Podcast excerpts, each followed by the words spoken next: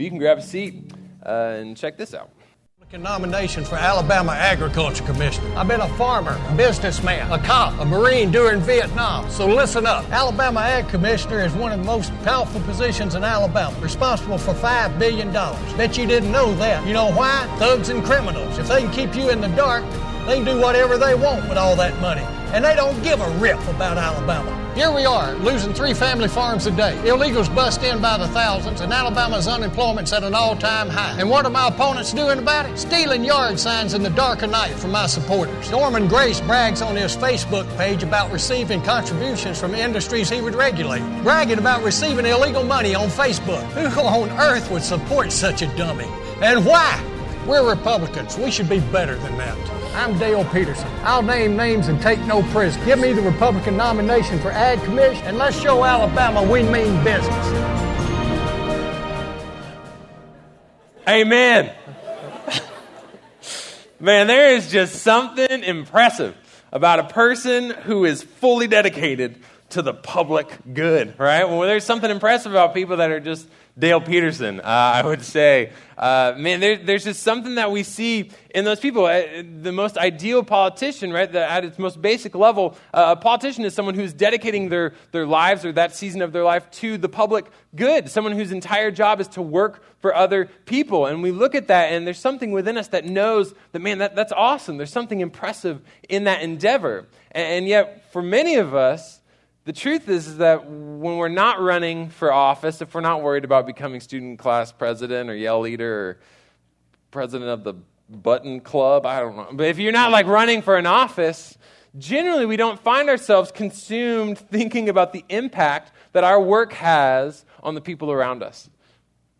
Generally, when we think about our work, when we look at our careers, when we're planning our future, we're focused on ourselves. We're looking at those job interviews or those potential companies, and we're asking ourselves, well, how does this position meet my needs or my gifting or my ability or my passions or my budget or my status or whatever? And we often find ourselves failing to ask the question of, well, how does this position meet the needs of other people?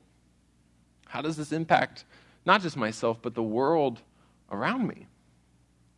Over the next 3 weeks, we're continuing to look at the role of faith at work.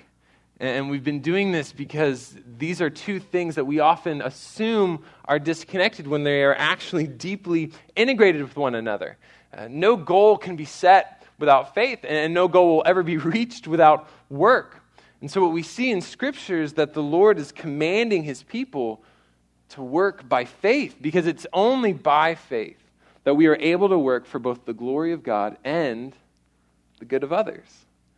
Last week we looked at this idea, at the idea that God has given value and worth to all of our work because we're His image bearers. And so all of us as image bearers of God have the power to create and cultivate something new. The ability to create and cultivate a culture that points to the Lord, that glorifies Him, no matter what our position might be. We all have that potential. And this morning what we're looking at is this idea that God has not just given us value in our work and that we can point it to Him, but He's put value into our work in that it can benefit the world around us. He's given all of our work the ability to contribute towards the common good, to make an impact on our society. This is what we see in 1 Thessalonians chapter 4, Paul speaking to a group of believers. He says, now we urge you, brothers and sisters, to do so more and more in love. Right? Sarah read it in its full context. We're seeing that he's talking about living in a way that's loving. And so he says, this is what you do more and more, to aspire to lead a quiet life, to attend to your own business, and to work with your own hands, as we've commanded you. In this way you will live a decent life before outsiders and not be in need.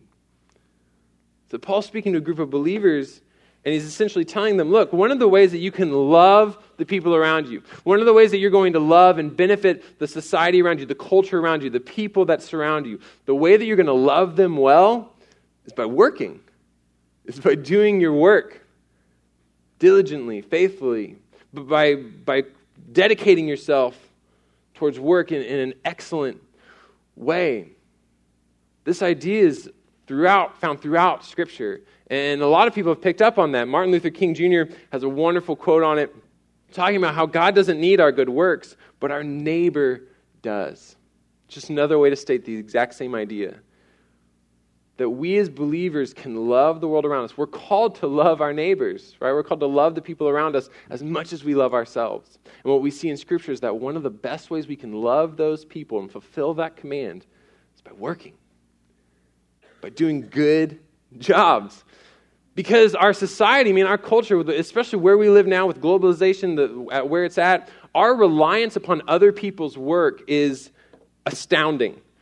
Our entire lives are so richly benefited by the work of others. It's something that we often don't even think about because it would almost just, you couldn't even go about your life. You'd get so distracted thinking about just how you are impacted by other people's work. I mean, the fact that we're all here this morning is an incredible thing. Many of us got here by motor vehicle, right? Probably a car of some sort. A few brave souls maybe use those little scooters. That's great. I saw some people doing that. That's wonderful. 2 or 3 on one. That's great. You're brave. But we generally get here in a car, right? So most of us got here in a car.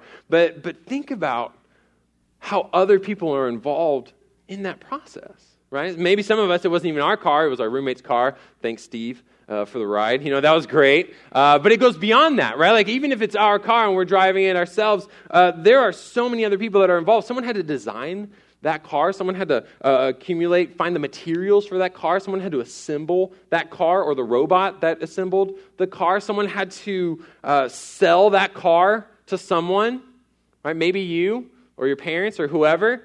You drove here on roads that are really nice and smooth and put together. Someone planned those roads. Someone brought together the materials for those roads. Someone actually built those roads. Someone maintains those roads. They've been maintaining them for the past couple weeks. It's been a nightmare if you work at the church, but man, the finished product is so good, right? Just so smooth. Just as you leave today, just take a moment. Just stop your car in the middle of Anderson and just think about how smooth that road is, right? Because it's beautiful. And people are involved in every step of that process. We're all wearing clothes right now.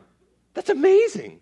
None of us made those clothes. Well, I mean, some of us, the brave souls, have maybe made an article. I'm just curious, has anyone right here, right now, made any item of clothing that you're currently wearing? You like made a piece? No. Look at that. We are fully dependent on other people. That's just the way we live our lives. We live our lives in such a way that we are so dependent upon the work of others. So it would make sense that our work is a way to love the world, that our work is a way to benefit the society around us. Our work is an opportunity to love others. So we should always look for opportunities to work. That's what we see in Scripture. That because our work is an opportunity to love, we should always look for opportunities to work. It's going to look different in every stage. Right now, maybe you're a student, maybe you have a part-time job, maybe you're moving into an internship or a full-time job or wherever you're headed. It's going to look different at every stage. At some point, some of us maybe aren't capable of working in the way that we used to work. Some of our parents or grandparents have gotten to points where they're not able to work in the same way that they were working, but there's still a work to be done. Right? There's still something that can be in front of you. There's still a need that can be met. Much as seen with this lady. My name is Elizabeth Layard, and they call me the hug lady because I hug everybody. I hug all the soldiers before they deploy. I hug them when they redeploy. I hug the soldiers if I see them uptown. I hug the soldiers if I'm traveling and there's any military, they all get hugs. I started in June of 2003. I volunteered with the Salvation Army. And I don't remember exactly how I started hugging. I think what happened, I think a soldier hugged me. And when he hugged me, there was a soldier over there, so he had to have a hug, you know, and it just snowballed. When I see the soldiers come through and the big smiles on their faces, and some of them say, one soldier tonight, you were the last hug I got when I left here, now it's the first hug when I come home. It's just my way of saying thanks for what they do for us. That's awesome, right? Hug lady, Fort Hood, Texas. Sadly, she just this year just passed away. But she have this incredible ministry. And it was so meaningful, it was so impactful that even as I was looking it up, I was researching it yesterday. I was in a very emotional state. It was rough, but what I found was that, man, she had such an incredible impact that all these soldiers, all these men, and all these women showed up when she had her services just at the beginning of this year. All these people showed up paying her bills and showing up for a funeral and giving her hugs as she was, I can't even go into it, but it was just an incredible way that you're able to see someone's work really be a way to love people, right? And some of us, it's not going to be like that explicitly loving, right? Like for a lot of us, it's not like, yeah, I can't wait. I have this internship overseas in Spain. I'm going on a hug. I'm going on a hugging trip, right? That's not generally where we head. But there's still an impact. There's still a way that our work loves and serves and blesses the people around us. Even if we're working in an office or at a park or with students or wherever we head, the classes that we attend, the coffee that we serve, every single thing that we do, all of the work that we can put forth in the world is still an opportunity to serve and bless the people around us.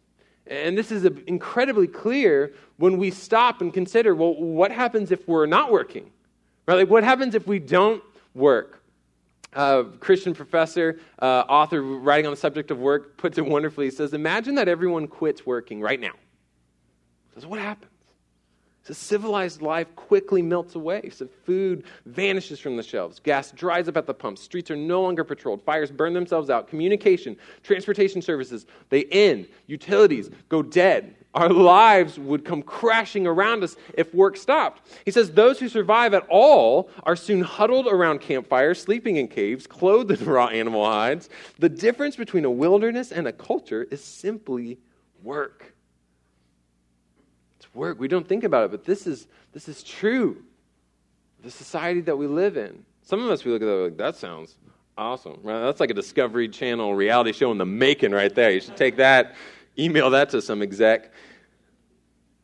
But man, the reality is that many of us, that is not a life that we want to live. We want to be in a place where there's work. We want to be engaged. We've talked about this in the last few weeks. We are designed to work. And so our lives need that work for meaning, for purpose. It's where we find our true joy and satisfaction. It's in working. But what we see is that in Scripture, we're not just working for the glory of God. We're working for the good of others. Paul talks about this in 2 Thessalonians chapter 3. He says, for even when we were with you, we used to give you this command, that if anyone is not willing to work, neither should he eat. For we hear that some among you are living an undisciplined life, not doing their own work, but meddling in the work of others or relying on the work of others. He says, now such people we command and urge in the Lord Jesus Christ to work quietly and to provide their own food to eat. Now, Paul is not saying that, absolutely everyone absolutely has to work for their food. Like, there are certainly circumstances and situations that we find ourselves in where, yeah, we do need to rely more on one another. And that's good, and the church body is there for those moments to help the people in need who are in special circumstances that need help, that are unable to work maybe in certain capacities, right? That's not what he's getting at. He's just saying there is never a point in our lives, generally speaking, in our normal everyday lives, that we somehow are at a point where, oh, well, I don't need to work anymore. Like, there's no more tasks to be accomplished. There's no more need that needs to be met. He's saying, no, that's always there's always something in front of us. Our work, again, doesn't have to take place in an office building. Our work doesn't even have to gain us a paycheck. We could be volunteering or serving in lots of different ways. But he says our work is going to be varied, absolutely, but it's never complete. Right? Scripture never shows us the point where you're meant to stop working. The nature of our work can change, but the need for our work always remains. Always. There's always a need that can be met through our service, through our sacrifice, through our work. In the early 90s, late 80s, early 90s, hip-hop was taking off. And there were a lot of instrumental groups and bands and individuals in this process. One of them was a group of people, or a little band that they called themselves Public Enemy. All right, now they had a few members. One of them was Flavor Flav, the guy with the big clocks that you know from like dating shows, which is really sad. But they actually made an impact. Like, they were actually doing really cool stuff back in the day. They were a very politically charged hip-hop group. And one of the members of this group, he was their DJ. He was DJ Terminator X. All right, so he's seen on the far left wearing some slick hat with some rings. All right, Flavor Flav's in the middle. That's one you know. But DJ Terminator X is on the far left. Also seen here, he just has eyes dilated, I'm assuming. And so he's got those protective shades. But Terminator X eventually reached a point in his life and his career where he's like, you know what, I don't think I can stay here. He had a car accident that kind of mixed up a little bit of just sort of his situation, but he reached a point with Public Enemy where he's like, you know, I think it's time for me to step away. I think this life for me is sort of done. My work is complete here in this context. Right? He saw that the world, it had received its politically driven hip-hop, and so he thought, you know, there's something else to be done. There's another need that can be met, which he determined was, well, of course, raising ostriches. And so he, to this day, owns a 15-acre ostrich farm. And that's just what he does ever since early 2000s.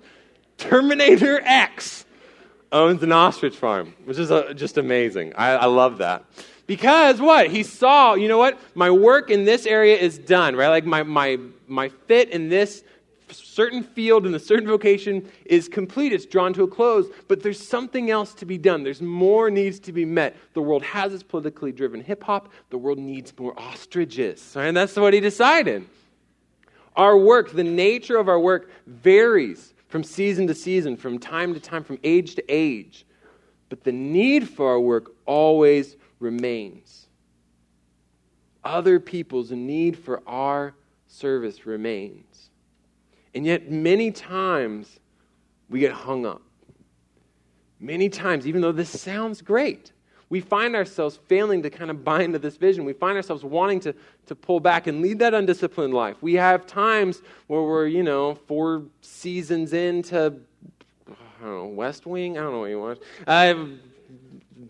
Dora the Explorer. And when we get there, we're like, dang, I got to know, is Map going to get it right next time? And so we think, you know, maybe this undisciplined life is for me. And we get to that point.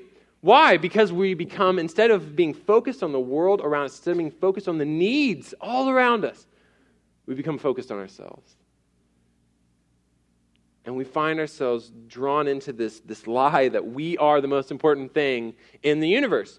Dorothy Sayers, Christian author and poet, puts it this way. She says, the essential modern heresy is that being that work is not the expression of man's creative energy in the service of society, but instead work is only something one does in order to obtain money and leisure.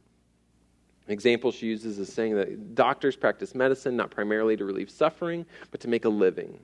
That the cure of the patient is something that happens on the way. She uses examples of lawyers, other professional industries, which says, you know, it's tragic that people buy into this lie, assuming that, you know what, I'm in this job, and it looks like I'm serving people. Like, what is more serving than being a doctor?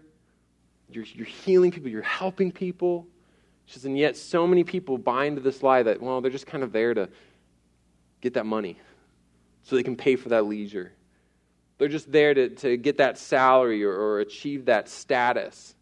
And this is what our culture tells us. This is what we're surrounded by, this message that essentially we're just working for number one. It starts right out of the gate. Many of us have either been or are headed towards recruitment. Right? We have job fairs at A&M. Businesses all over the nation, all over the world, love graduates from Texas A&M. And so they come here and they recruit heavily. They show up, and they show up at these job fairs, and they start trying to woo you, right, just starting from the fair. They're, like, throwing pins and, like, flashlights and, like, squishy balls and, like, all this stuff. And you're like, oh, man, there's so much swag. This is amazing. And then they invite you to an interview. But it's not just, like, an interview at, like, Starbucks. They're like, hey, come on, let's go to the Republic or, like, Christopher's or Veritas or whatever. They try to woo you with one of our 3 nice restaurants that we have in College Station. They take you there to try to talk to you about the job, right? And you're like, oh my gosh, there's so much food. Like you're still kind of squeezing the stress ball and you're eating your macaroni that has like truffles or something fancy. And you're loving the entire experience. Why? Because they're just lavishing these things on you. They say, come do an internship with us. So you go and you do the internship and you're like, oh my gosh, there's so much overtime pay. Like you're working long hours, but you get time and a half for everything over 40 and you're squeezing that ball. You're like eating your leftovers because you ordered 4 entrees, and you're loving the entire experience. Why? Because it is aimed at your needs. It is focused entirely on your desires. That's where we start. That's an internship. That's a job fair. We start with this idea, hearing this idea that our focus at work is meeting our own needs. Whether it's the salary that we're getting, whether it's the status we can achieve, our work so easily becomes self-focused. And what we're finding as a society, not even just as believers who look at Scripture and see that as wrong, even just as a society, we're realizing, oh, this is not working. Like, it's not working at all. We're looking at our workplaces. Employers are looking in their workplaces. They're looking at their staffs, and they're terrified. They're looking at this new crop of workers, these millennials. And they're realizing, oh my goodness, everything is so unstable. They're looking at the average job tenure of a millennial that's moving into the workforce. And they're realizing, wow, these people, they don't stay at a job for more than 16 months.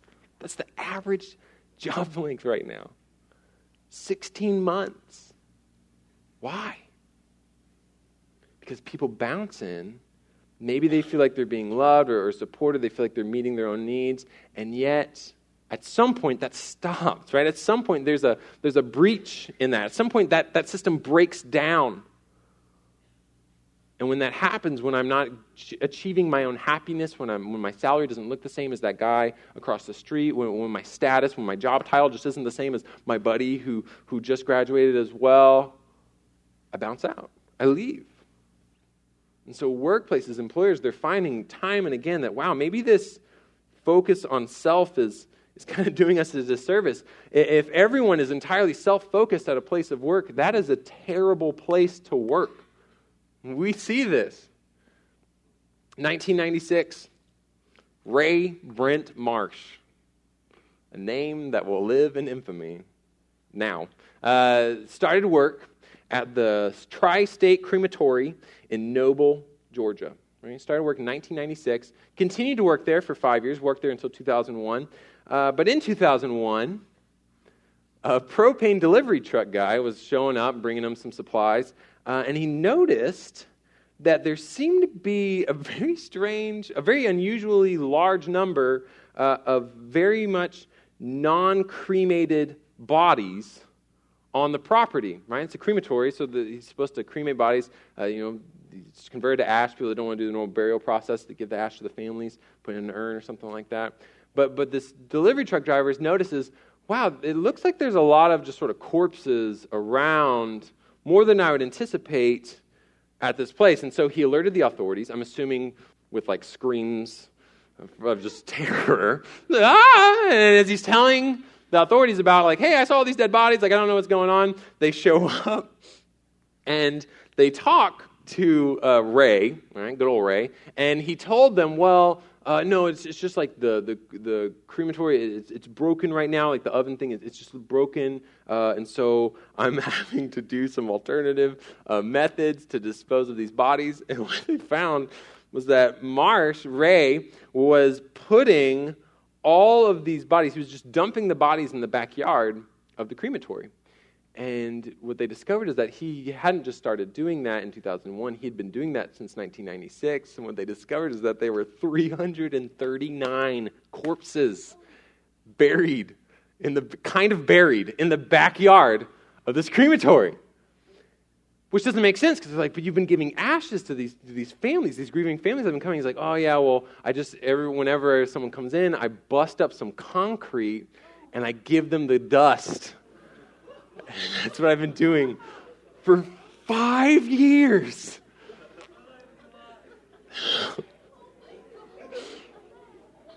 Ray, Ray, what happened, right? What happened in that moment? Ray Brent Marsh decided in that moment, you know what? This crematory thing, it feels like it's not really broken. Sure, I could probably call a guy and just have it fixed, like now. But instead, why don't I just sort of dump people's bodies in the backyard for 5 years? Why? Because that's easier for me somehow. I don't know how, but somehow that is easier for Ray. Because whose needs is he focusing? He's focused on himself. He's living in a self-focused workplace. And when that happens, man, our work is horrible. It devolves very quickly into something that no one wants to be a part of. It quickly turns into work that's no longer even a service or a loving thing for the world around us. It becomes self-serving and becomes broken and gross. Like, really gross. That's a lot of... It's gross. We see this. It's summed up by Tim Keller. His book, Every Good Endeavor, that we're basing this series upon, does a wonderful job explaining, saying that if the point of work is to serve and exalt ourselves, then our work inevitably becomes less about the work and more about us.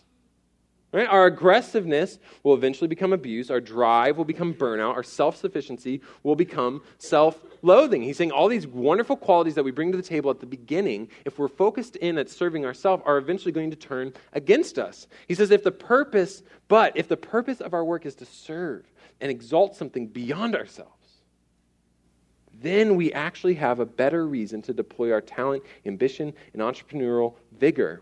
We are more likely to be successful in the long run, even by the world's standards. Meaning, not only are we answering the Lord's command, not only are we fulfilling God's desire for our lives, for our work, he says, but even just from a non-biblical standpoint, those people are better workers. Those are better employees. Those that are focused on the needs that are greater than their own. Those that are focused on serving society, that are serving the world around them, trying to make an impact beyond themselves. And I don't really know how you get there if you're not a believer, right? I mean, there's certain kind of philosophies you can buy into. There's other ways to go about it. But honestly, the clearest call to this, the clearest command, the clearest direction to head if you want to work for something bigger than yourself is by being a Christian. It's by seeing that, you know what, my life is not my own. I was bought with a price. God himself looked at me, someone who was in need, someone who was suffering and dying, that was headed towards destruction. And God didn't wait for me to, call out. God didn't wait for me to send him an email or run up the flag. Instead, God saw me in my need, and he chose to pursue me first. God chose to die for me when I was still a sinner, when I was still a child of wrath, running in the opposite direction of God's will and God's desires. The Lord called me to salvation. The Lord sent Jesus Christ out of heaven and onto earth to live and die and rise again for my sake, so that I can have salvation. I can have an eternal life with the God who made me by grace through faith in Jesus Christ. I no longer have to be a child of wrath. Instead, I can now be adopted as a son or a daughter of the Lord Most High. Man, what greater thing is there? What greater purpose could we ever hope to work for than the God, the Father, who saved us? And when we do this, if we work in this way, if we choose to contribute to the world at large, if we choose to work not just for the glory of God, but also the good of others, because when we are believers, we also recognize that Jesus Christ didn't just die for me, he died for you. He died for everyone. God loves the world, so he sent his son to die. Everyone has worth. Everyone has value. Everyone is made in the image of God. God knows the hairs on every single person's head. He is intimately involved in every person's life. So I work for their sake, because God says, you know what, the greatest thing you can do, Jesus says the greatest commandment you can fill is not just to love God, but also to love each other, to love others. So I work for not only the sake of God, but also for the sake of others. And when I do that, when I have that higher purpose, man, my work becomes something beautiful. And my work becomes something amazing that the world around me will notice. Frederick Buechner, quoted him a few times, Christian author, Christian theologian, says to believe that a wise and good God is in charge of things implies that there is a fit between the things that need doing and the person I am meant to be, between the kind of work that you need most to do and the world most needs to have done, where your deep gladness and the world's deep hunger meet. This is beautiful. If I am a believer, I recognize that God created the world with a purpose, with a plan. He created me with a purpose and a plan. And so as a believer, I will recognize that there's a fit in there, that there's a connection there, that God has designed me to meet a need, that I will find deep gladness if I'm meeting a deep hunger in the lives of the people around me. Keller says, how, with my existing abilities and opportunities, can I be of greatest service to other people, knowing what I do of God's will and of human need? He's using this as an example of something to ask ourselves, just a framework to use. As we're looking at future careers, if we're looking at future jobs, we're looking at internships and opportunities and study abroad and classes and majors. He says, this is the question we should be asking ourselves. How can I, with my current abilities, with my current opportunities, how can I be of the greatest service to other people? I'm not asking myself, what's the salary I want to make? What's the status I want to achieve? I'm not asking myself, how do I just meet all of my needs? Instead, I'm asking myself, how can I be effective for God? How can I be used by the Lord to bring benefit, to bring blessing to the world around me? How can I be His instrument in the midst of this world? How can I be His witness? How can I be His light in this darkness? How can I be of greatest service to other people, knowing what I do about myself, knowing what I do about God, knowing what I do about the needs around me? This is a question that we all ask ourselves. This is a question that we love to dive into. We all want to know, how am I gifted? How am I equipped to work? That's why you see personality quizzes. You see all these people that are like, well, I'm a lion, but I'm also a little bit of a sea otter puppy. Like, you know, there's like, people know those things and they like gravitate to it. Like, yeah, I'm an ABF Delta purple dragon. Like, people know what they are. Why? Because they care about that. We want to know what we are. We take these quizzes. We do these tests. We take ridiculous tests from time to time. We ask ourselves things like, well, what kind of cookie am I? What kind of cookie am I? No joke. One of the questions in this quiz is, well, which Pokemon would you be? That's just a question to determine what kind of cookie you are. No idea. Some of us were like, no, well, you know, cookies, that's for the masses. I am in this Christian culture, I'm in this community. I'm going to ask myself, well, which one of Jesus' disciples would I be? Right? Like, what's kind of a more biblical framework to this BuzzFeed personality quiz that I can find out about myself? This is why we are, you know, our aunts are like showing up on our Facebook feeds of like, I'm a Gryffindor. And we're like, you are a Hufflepuff for show. Don't even try. Don't even try, right? Like, we see this in the world around us. People love to ask themselves, what am I? What am I gifted at? What am I good at? Who would I be? If I was a cookie, what would I be? I don't know, snickerdoodle? Probably, right? We have these goals. We have these questions that we want to answer. And what we see in Scripture is that this is a good thing. This is something that God gave us. God wants us to be interested in how we're equipped and how we've been gifted in our abilities and our passions. That's a good thing. It's a good pursuit to understand ourselves. That's why even believers have put together wonderful frameworks. We see things in Scripture like talking about spiritual gifts. Every believer, that once you become a believer, once you're adopted into the family of the Lord, you are given the indwelling Holy Spirit. And that Spirit will produce fruit in your life. That Spirit will enable you to serve the Lord in new ways, give you new desires, new abilities. We know that God is at work within us to bring forth not only new work, but also new desires in our lives. And so we see in Scripture these ideas of these spiritual gifts, and that's a cool thing. You should look into that. Ask yourself, well, what is my spiritual gift? Or maybe even outside of the spiritual realm, like, how am I gifted? What do I do? We have a thing on our staff. Every person that rolls through, there's a number of kind of quizzes and profiles that we fill out. One of the big ones is a thing called StrengthsFinder. That's wonderful. It's going to cost you like $12 or $15 or something like that. But StrengthsFinder is an incredible resource that kind of breaks down like, okay, so this seems to be who you are. And what's helpful about it is it's not just that quiz is like, you're a snickerdoodle. Like, it actually sets you up with like the direction to go. It says, okay, well, these are the ways you're gifted. This is where those people generally wind up. Or these are the vocations that those people generally go into. This is where you're going to have difficulty. This is where you're going to have strength. It's great. It's a wonderful thing. StrengthsFinder. Another thing that we do is we do a CISS profile. I can't even remember what it stands for, but if you go to profiler.com, it's about $20. But it is another study that finds out, okay, what are you passionate about and what are you good at? And it makes that distinction. And you get to see, okay, well, where am I headed? This is one of the big reasons, answering this question is one of the big reasons that we have a thing that we're calling Discover Your Ministry, February 28th and March 6th. It's a 2-week thing. You don't just come to one, you come to both. February 28th, March 6th, here in this room at 9 o'clock. We're meeting and we're talking about this. We're trying to help you discover how are you gifted? How are you equipped? What are your passions? What are your abilities? We want to help you discover that. We want to do it here. So come on. February 28th, March 6th, in this room, 9 o'clock. We're asking anyone who wants to serve in our ministry, serve in college ministry, anyone who wants to lead in college ministry, we really, really, really want you there. We want everyone there, but especially we are asking our leaders, anyone interested in leadership or service, to be at that class so we can help you discover, I mean, where is your fit? But the reality is that knowing our own abilities, knowing our gifting, I mean, it only takes us so far. It's only helpful if we also are aware of what needs to be done. Right? Not just what can I do, but what should be done. We need to be looking for opportunities to use our gifting, even before graduation.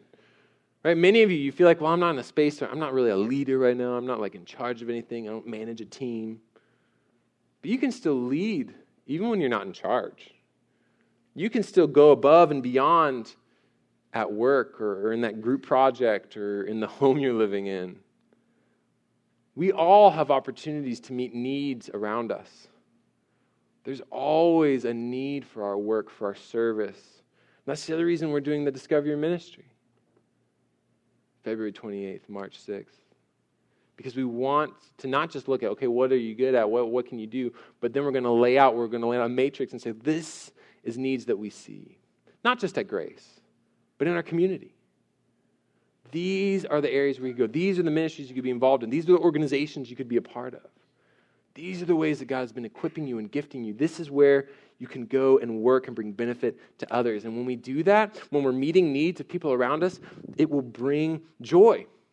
It's not just a thing to check off. It's not just a way to like, okay, God, like I'm just going to love you in this way. The Lord has designed us to where we actually find joy in meeting the needs of others. My wife works as a nurse. She works in the emergency room at Scott and White Hospital. She still picks up shifts here every once in a while. And I asked her straight up, I was like, hey, so you work in service. You work in, meeting the needs of these people. You're a nurse in an emergency room. So what have you seen? Like, what kind of needs do you see that are just wonderful? Like, you find so much joy and fulfillment when you meet someone's needs.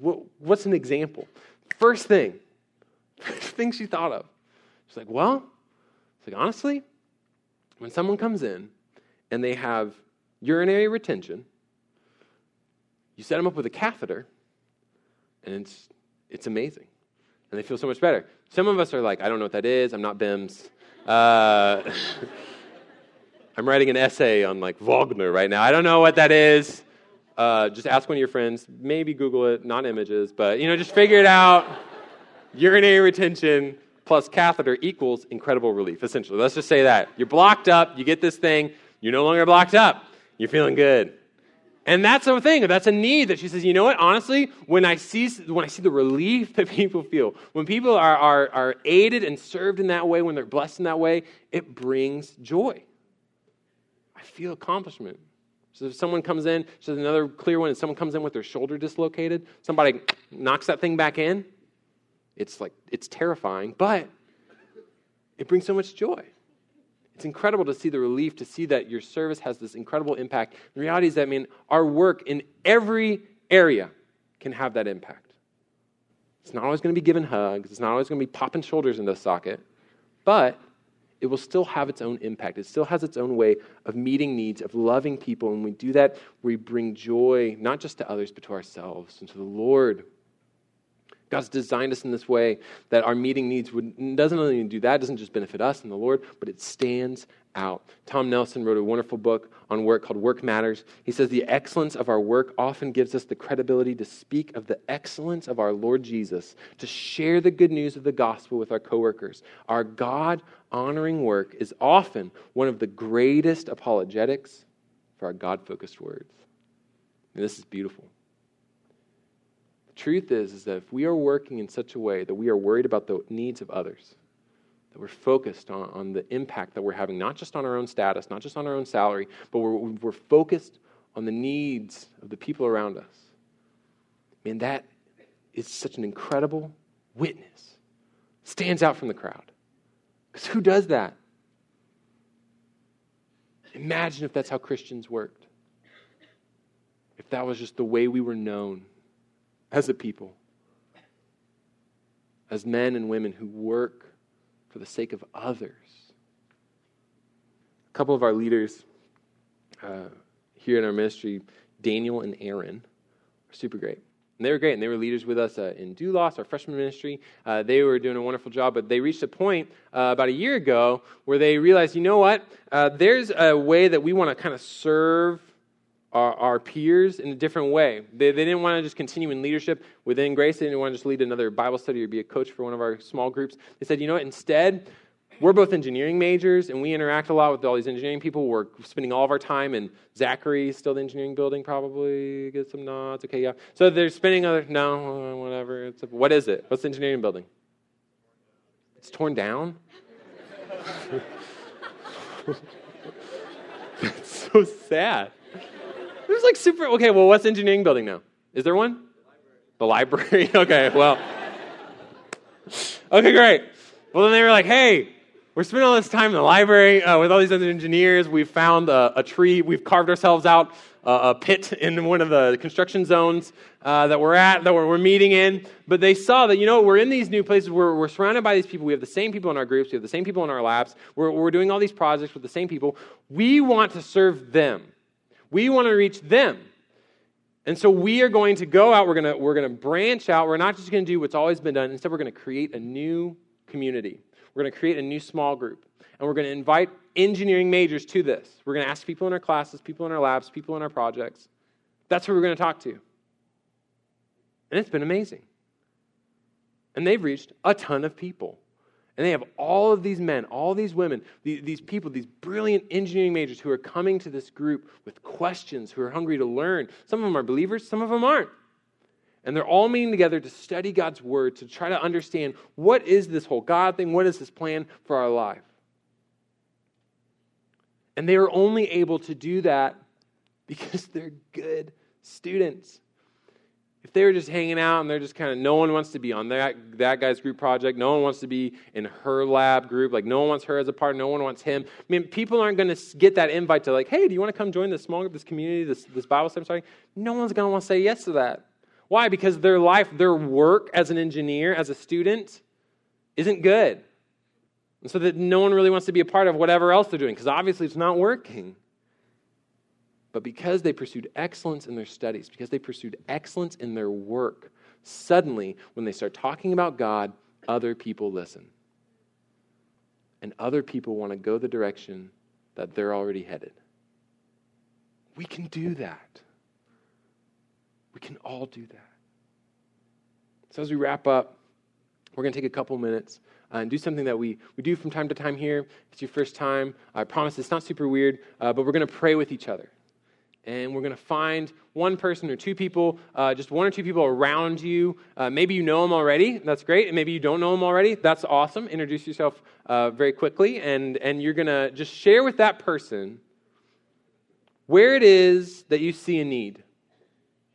So maybe it's in a certain class. Maybe it's in a certain relationship. Maybe it's in a place that you work. Maybe it's with a family member. It can be anywhere. You can be as specific or vague as you want. It's okay. But just share very, very briefly, this is where I see a need. This is a need that I feel that I can meet. This is an area, this is somewhere where I can serve and bring blessing to people around me. Share that very briefly so that you then have time to pray for each other, It's you and that one or two people. You pray for each other. You ask that the Lord would use you to meet that need for the common good. So grab a partner, one or two people right now. Go for it.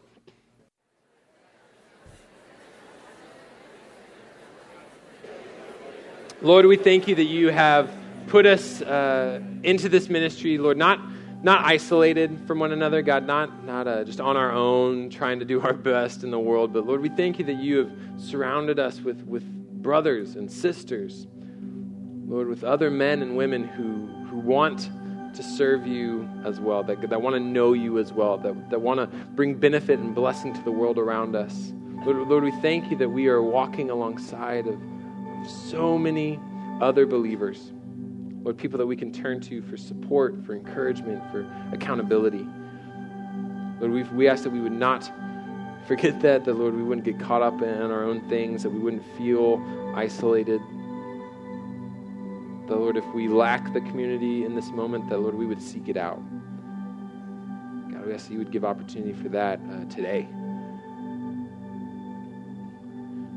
But if you would take a moment now and just on your own, ask the Lord to guide your thoughts, to not just identify that need that you see in the world, not just see that opportunity to serve and love people well, but ask the Lord to then maybe right now draw a plan of action into your mind, to bring an idea or a circumstance or some way that you can move forward today or tomorrow, whatever it is, to move towards meeting that need, to serving in that way, to live in such a way that you're working not only for the glory of God, but the good of others, so that everyone who sees it, everyone who feels that impact, might not just see your greatness or your worth, but instead they would see the greatness, they would see the worth, they would see the grace and love of God himself. So ask the Lord to set your feet in motion, to put that plan in place right now.